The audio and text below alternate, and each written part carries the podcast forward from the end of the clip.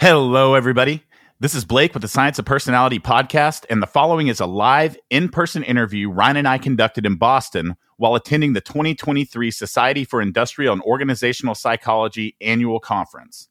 We hope you enjoy this special episode, and we'll be back next week with another fun and informative full length episode. Cheers, everybody. People are the most consequential and dangerous forces on earth. Well, personality psychology is about the nature of human nature. It's about people. And wouldn't that be useful to know? I mean, it seems to me I can't I can't think of a more important problem.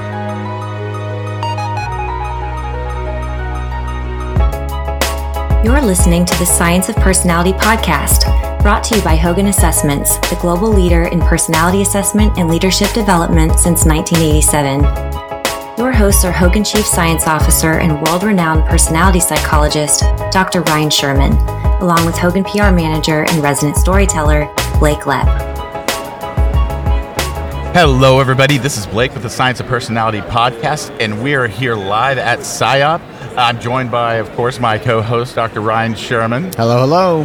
And also, we're joined by Jimmy Holloran, who's a partner specializing in talent at American Industrial Partners, which is a, a, private equity firm. And this is something that, you know, Jimmy's been in the private equity space for quite some time now, and he's also been a Hogan user for quite yeah. some time as well. So, Jimmy, I'm curious, can you talk a little bit about how private equity firms can leverage Hogan's assessments? Yeah, yeah, yeah. I, I think there's two primary functions and then a lot that, that, uh, that permeate from it. Um, number one is um, deep assessment of executives coming into a portfolio company.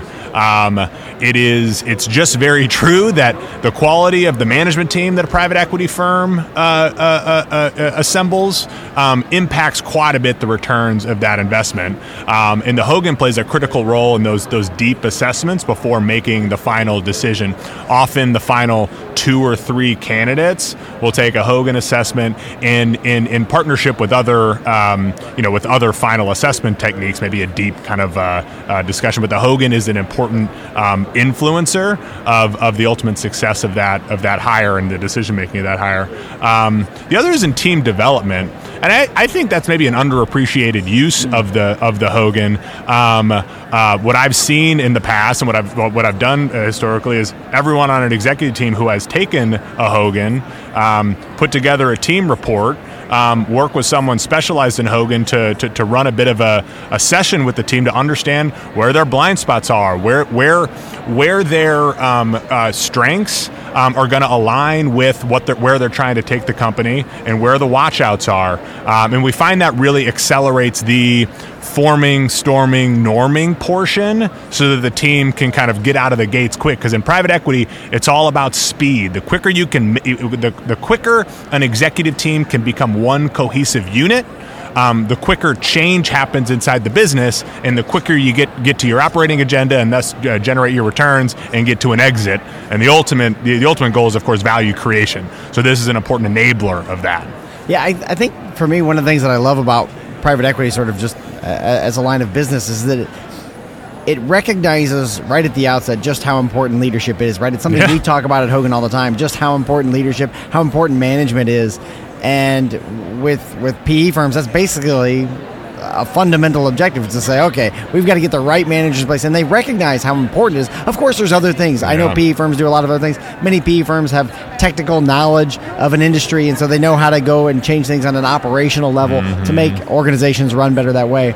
But it seems like almost all PE firms recognize just the importance of leadership and getting those right leaders in place. And I think the point you made there, Jimmy, is a really good one about about team development and, and, building that team cohesion, building that team and getting that team aligned towards the, the new objectives that, that, they might have. Um, is really an underappreciated and, and underthought about use yeah. of Hogan. So, uh, can you tell us a, li- a, little bit more about some experiences you've had yeah. doing that? Yeah, well, it, and I'll, I'll, talk in uh, somewhat generalities, um, just because we're talking about humans here. But you know, the what's remarkable when when a team becomes comfortable enough to share with one another their own Hogan reports, their their mm-hmm. their strengths, their derailers. The t- and the team culture is such that it supports one another.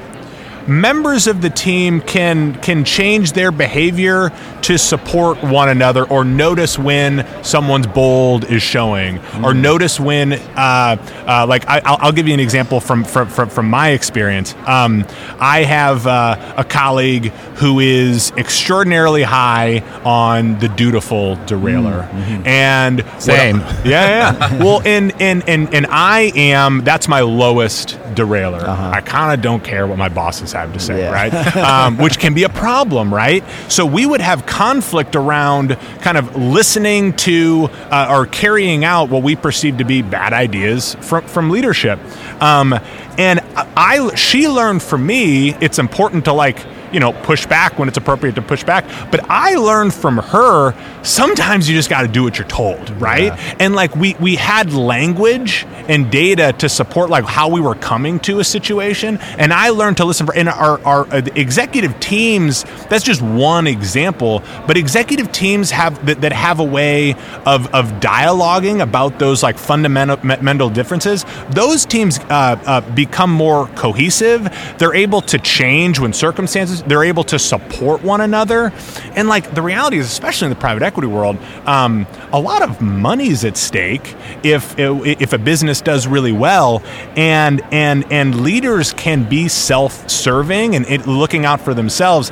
Um, the best kind of experiences I've had working with executive teams is individuals like put aside their personal agendas, uh, support one another as opposed to trying to outperform one another in the interest of the asset as a whole, which again is how you get to returns faster and how you drive change faster. So it's really powerful.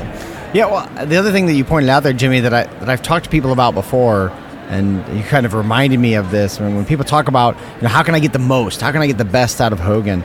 Um, one of the things that I talk about is is making Hogan your language, and you talked about that yeah. about using that. Yeah. Is it a that the Hogan scales really give you a language to talk about how we're behaving, what kind of behaviors we're looking for, what do we need to do next, how can we get better, um, and it just facilitates communication across the organization um, about what each of us is like, what our strengths are, what kind of things we're working on. And I think that's a really important part. And I think that organizations who get the most out of Hogan, in fact, use Hogan that way. They do that kind of yeah. thing. They say, okay, you know, your your bold is showing, or you're you're over diligenting this this situation, mm-hmm. right? They, they say those kinds of things, and that's really how you can get the most out of it. So so I love that that example you use there. I'll give you one more example real quick. I was a part of an organization that had kind of off the charts interpersonal sensitivity. I worked uh-huh. with a uh-huh. team that often, which was which they used to their advantage when it came to attracting talent to the mm. organization. There was a lot of hiring. We're, eh, we're this firm that understands one another. We're one team. The problem is when you have when you're really high in interpersonal sensitivity, sometimes you don't tell it like it is. Mm-hmm. and and that team had a tendency to skirt around issues, and that was something their their their coach that would run their offsites was aware of, and would would would would, would encourage them to what he what he would call enter the danger. And the team built the skill of entering the danger to have the tough conversation. So using that strength as a strategic asset to bring in talent into the organization, but not let it uh, uh, not let it deter having the tough conversations because like every strength when overused can be a problem. And like these are the if you don't have the language and the science behind it, you can't attack these things directly. You know. Yeah, I, these, these are awesome. I, I really appreciate you coming to share these stories with yeah. Jimmy. It's really cool. Yeah. yeah. Jimmy, thanks so much for joining us. Uh, you, you, know, we've known each other for a bit now, but we saw ran into each other yesterday. I thought we got to get yeah. Jimmy on the podcast. So, so thanks for doing that, and uh, to our listeners, stay tuned because we're already planning to have Jimmy on in the future to come uh, do a full episode. I would love it. Yeah. So thanks so much. Thanks, Blake. Thanks, Brian. This has been the Science of Personality podcast, brought to you by Hogan Assessments. You can access all podcast episodes on our website, thescienceofpersonality.com, or on the streaming service of your choice. See you next time.